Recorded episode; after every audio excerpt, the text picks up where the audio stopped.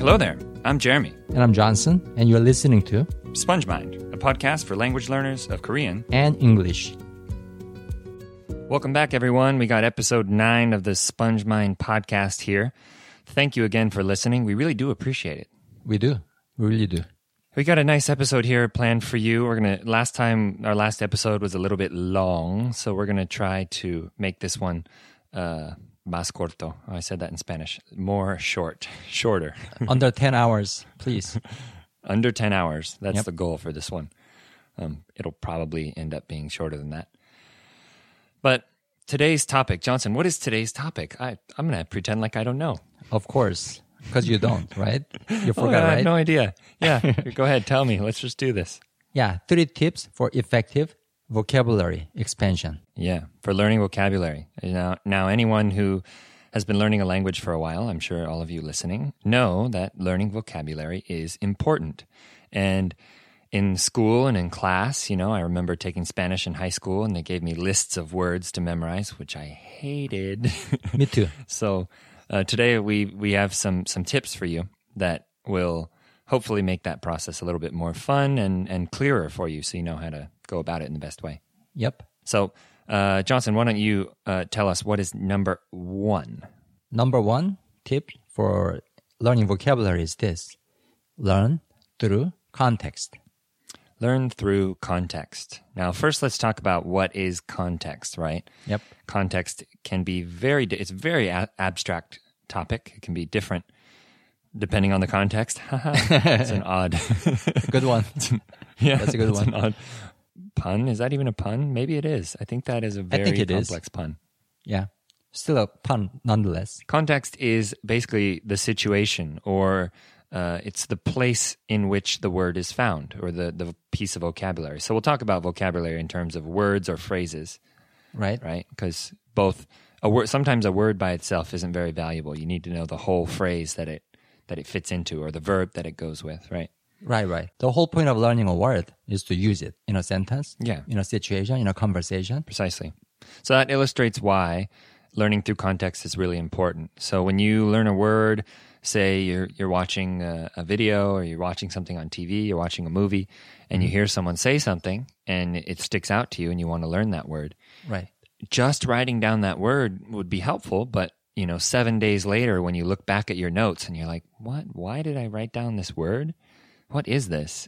And then you look it up and it means like, you know, for you know someone to get really really embarrassed or something and you're like oh, okay why did i write that down it doesn't stick very well without the context Like Dory dory what from Finding Nemo, oh, where she forgets everything. yeah You know what? One of the lines that I remember from that movie, Finding Yeah. Nemo, was Yeah. just keep streaming, just keep streaming, right? It's actually a pretty famous line. yeah If you search for great Pixar quote, that's one of the first ones to come up. really Yeah. just keep swimming When life gives you a hard time, just keep swimming, just keep swimming. That's what Dory says because she has a tough life there because she cannot remember a- anything, yeah right? Yeah. She gets lost all the time. yeah I mean, once you watch the movie and hear the sentence in the scene with all the pretty picture, and with the bright colors context, there's, there's, yeah, bright colors too. And there's no other way to put it. With the context, when you hear the sentence in a context, then that sentence sticks yeah much better than someone explaining to you, hey, keep means continuous action or event. Yeah. You know, the visual of a of a spider web jumps into my mind when you said that. The way a spider tries to catch flies Right. is to have as many little uh, strings of web strands. That's the word I'm looking for. As many strands as possible and Mm-hmm. Right. as wide as possible to catch the the the fly that's flying around. But when the fly flies through, if there's only one strand that it bumps into, it doesn't stick. It needs many different strands to connect to it. So Mm-hmm. it's kind of like our mind needs these hooks, these little things to grab onto with the the word or the situation. So just like that movie, Yeah. I'm sure the bright colors, that's part of the context. Of course. The situation, the story and the movie itself, that's part of the context Right, right. where you were when you were watching it, who you were with, you know, the the time of year, perhaps the weather, all of those things add to your memory of that specific phrase, right? Right, right. And I think one of the greatest contextual factors Yeah. in learning a language is the emotion. Yeah. And a lot of people ignore the power of emotion in language learning. Yeah. And they try to take a mechanical approach about it. Yeah. And it usually doesn't work that, that well. Yeah. If we simply want to learn words and nothing else, grammar and nothing else, Yeah. it really doesn't work that well. Yeah, I recently talked to a guy. Um, he is where was he from? Uh, I think he's from Denmark. No, from uh, Netherlands. Actually, that's it. Yeah. So he's a European guy, and he's learning Korean. And he was here in Korea visiting, and I got to meet up with him. I made a video actually and put it on my YouTube channel. Yeah.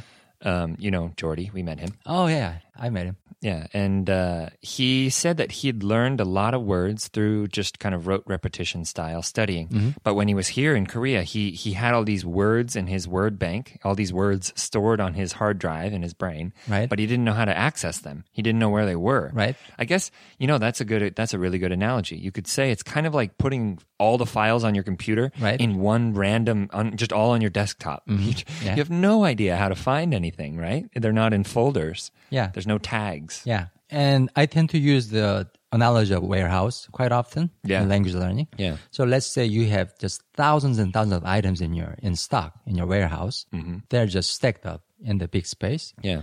But there's no point of doing that if you have no easy access to them. Yeah. And having easy access to words and vocabulary mean it means Yeah. you learned it through context, basically. Yeah. There's a stimulus that's associated with the word. Yeah. It becomes a lot more accessible. Yeah. We we learn everything through context. Sure. Mm-hmm. Everything in our life we learn through context. I learn, you know, about the height at which the the light switch is in most rooms be, through context, through experience. Mm-hmm. Yep. It's like, oh, it's going to be right around you know this height. Right, I right. don't. l- I don't reach from the ground all the way to the ceiling to try to find the light switch. I just know about where it's going to be. Nobody has ever explained to you that, hey, the light switch is three feet and seven inches from the Yeah, floor. exactly. Nobody has taught you that, right? That might be a pretty accurate estimation, actually. Oh, yeah. Yeah. Nice job. See, I told you I'm smart. Yeah. Yeah, I never believed you until now. but it, it illustrates the same point, right? No one ever told you that. And the thing I've learned with Korean, especially lately, in the, the last year or so of my learning, the last leg, um, is that I learn a lot of things through context. I learn a lot of things subconsciously. I don't know how I learned it.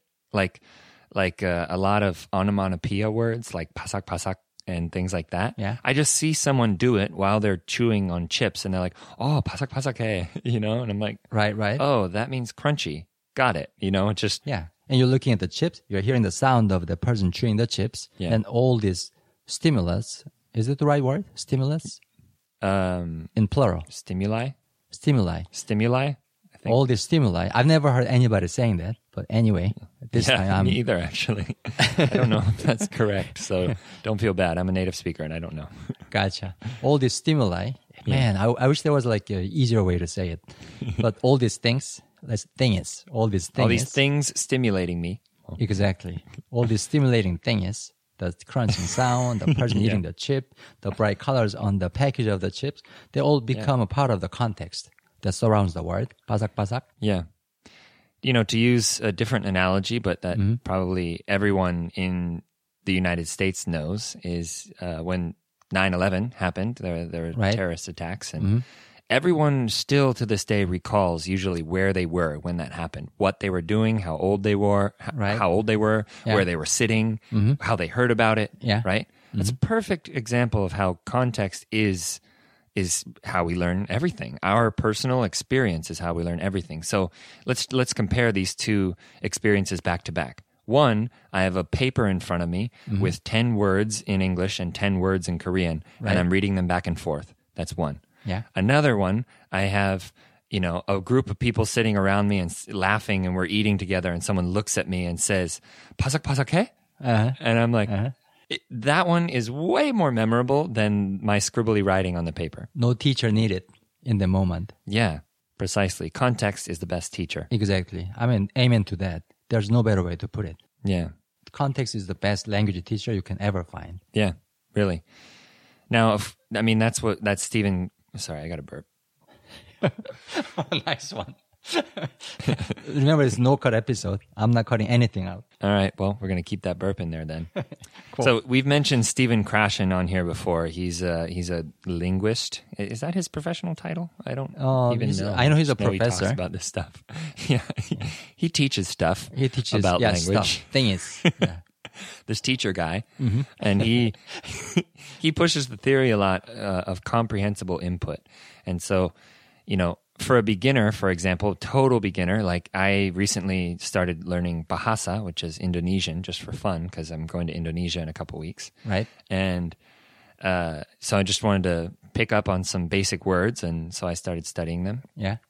And if I do some listening to it, there's there's nothing like when people are having a conversation, I understand nothing other than the words that I've studied.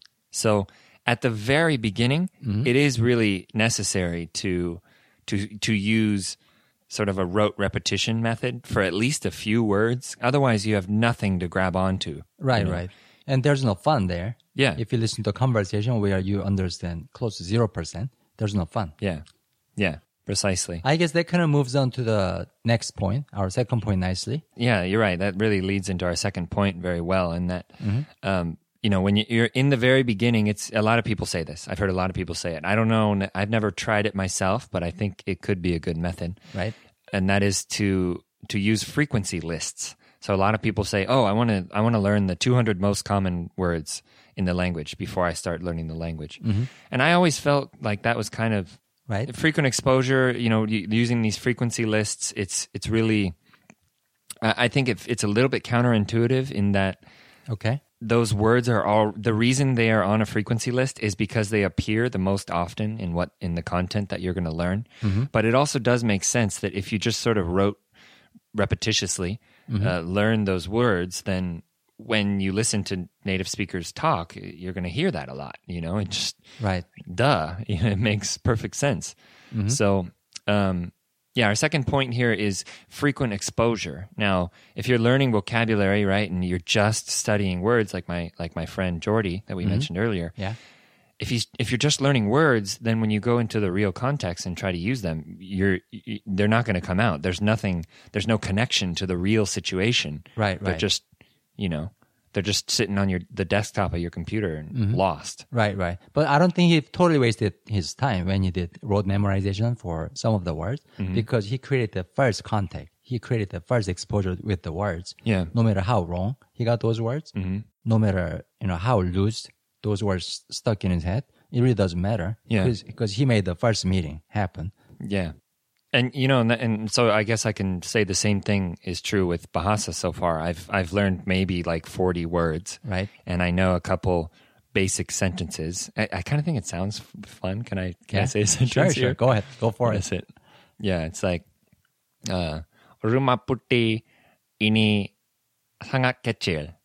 Rumah putih ini sangat kecil. It means this white house is very small. Wow. And so I know that one I know that one sentence, right? And then I listened to some native content yesterday and they use ini, ini, ini a lot, which means like this or this thing, this is kind of. And so I heard it all the time and sangat, sangat is very. So I- I heard those two words a lot in the short audio that I listened to.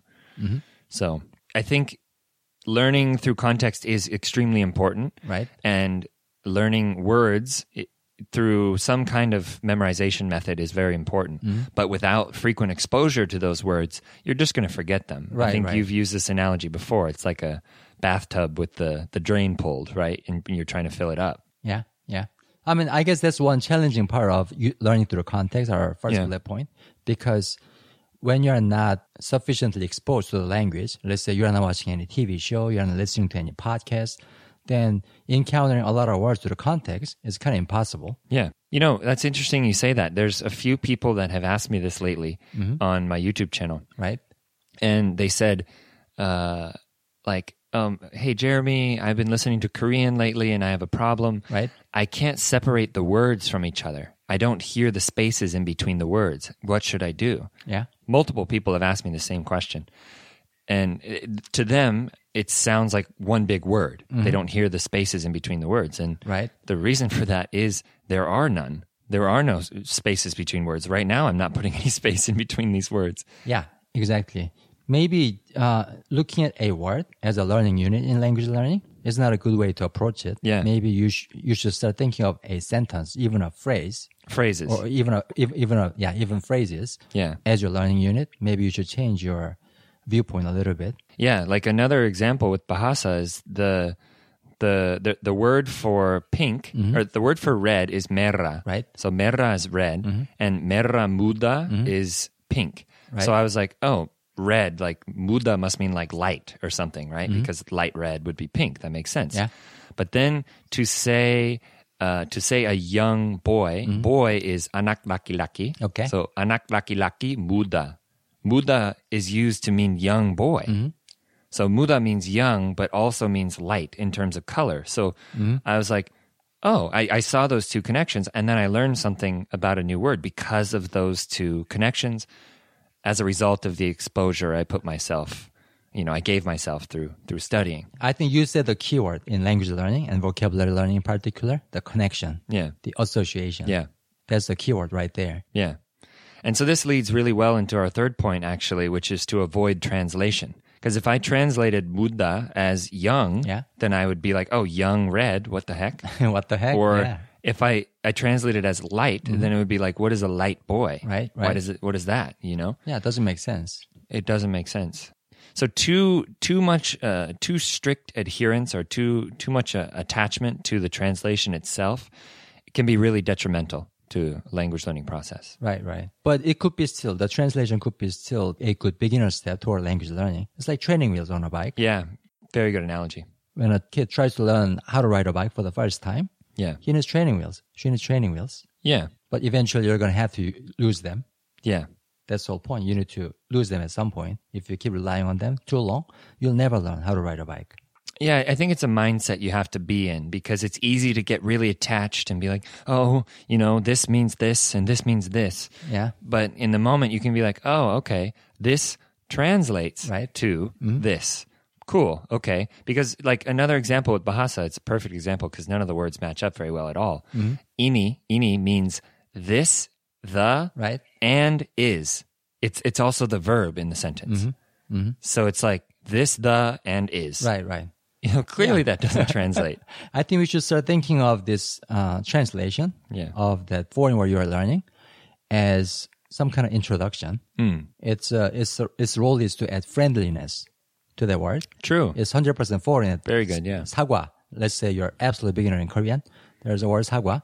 Let's say you know nothing about this word. You've never heard this word. You've never seen this word. Yeah. If somebody says, "Oh, sagwa means apple," oh, it, all of a sudden that foreign face becomes friendly Yeah. now. Oh, I can actually recognize the face. So it's a good intro. It's the matchmaker. And then they say, yeah, but it also means apology, Oh my God. Then it gets right? complicated. And it also means and for. right, right. That's exactly why we shouldn't stick too strictly Yeah. to the translation because it could be wrong. It could be limited. Yeah. And if you get if you say like, oh, sagwa, sagwa is apple, sagwa is apple, and someone is like, sagwa 드리, sagwa 드리겠습니다. And you're like, Yeah. you're gonna give me an apple? Right, right. Because I was hundred percent sure sagwa means apple, right? So that's Yeah, that's the real danger of translation. Because um, of course, when you learn through context, you could still get certain words wrong, right? Yeah. If the context is not giving you complete information, usually it doesn't. Yeah. But when you encounter a word through context, when you learn through context, your brain already knows that this is not concrete. Yeah. But when you learn a word through definition, translation in your local language, in your native language, your brain tends to think that that's concrete, that's definitive Yeah. which is very dangerous. Yeah. It's dangerous and you know, I learned it the hard way. I, I went through a really like yoshimi. That- I, I don't know why that word always jumps into my head to say. this. I I there was a period where I studied really hard. Yeah. And on vocabulary, just wrote repetition. Right. And then I went and tried to use those words and I would say them and people would look at me like, "What? Why what is that?" Yeah. Uh. Oh, yeah, don't use that word. Use this word instead. Right, Don't right. use that phrase. Use this phrase instead. I was like, "What the heck, man? I spent all this time learning these words and they're all useless." Right, right. So I got really angry. I was really angry for a while. Because yeah, Honestly. I, I spend a lot of time learning these words, and people don't understand you. Yeah, that's frustrating, right? Yeah, like good example with with Korean is tomaneo. 천만에. Right. Yeah. Perfect example, right? Right. Right. Everyone's like, "Oh, thank you." And in English, when someone says thank you, you have to say you're welcome. So, how do you say you're welcome in Korean? They look it up. Oh, it says 천만에요. Okay. And someone says, "Ah, 감사합니다." And then you say, "네, 천만에요." And everyone laughs. what what the heck? Why is everyone laughing? Because they say ne, we say ne after somebody says thank you. Ne. Yeah. Or like 아무것도 아니에요 or 아니에요 Exactly. or something, right? But we rarely say 천만에요, e- Yeah. except Korean learners. Why? Why is why does that word even exist? I don't know. I don't know. Was it was it ever used?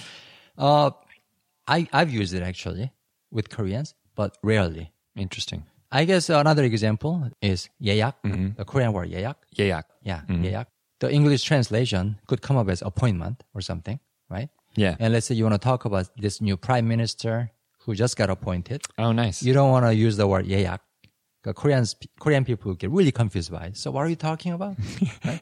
This new prime minister 예약. yeah. Because they never, we never use the word 예약 in, in the context, in the situation. Oh, yeah, and that's that's a good example because appointment in English has multiple definitions. There's appointment as like the appointment of a new prime minister. They chose a guy. Yeah. They put a guy in the, there, you know, put a person there. Could be a lady too. Yeah. Yeah, but in the other appointment is what you what you do when you schedule a time to see your doctor. You know, Yeah, of course. you know, perfect example too. On the other s- on the other side of that is a lot of Korean people say, uh, "I'm going to the hospital." Mm-hmm. They say like, "Oh," and when I first was here and heard that, I was like, "Oh my god, are you okay?"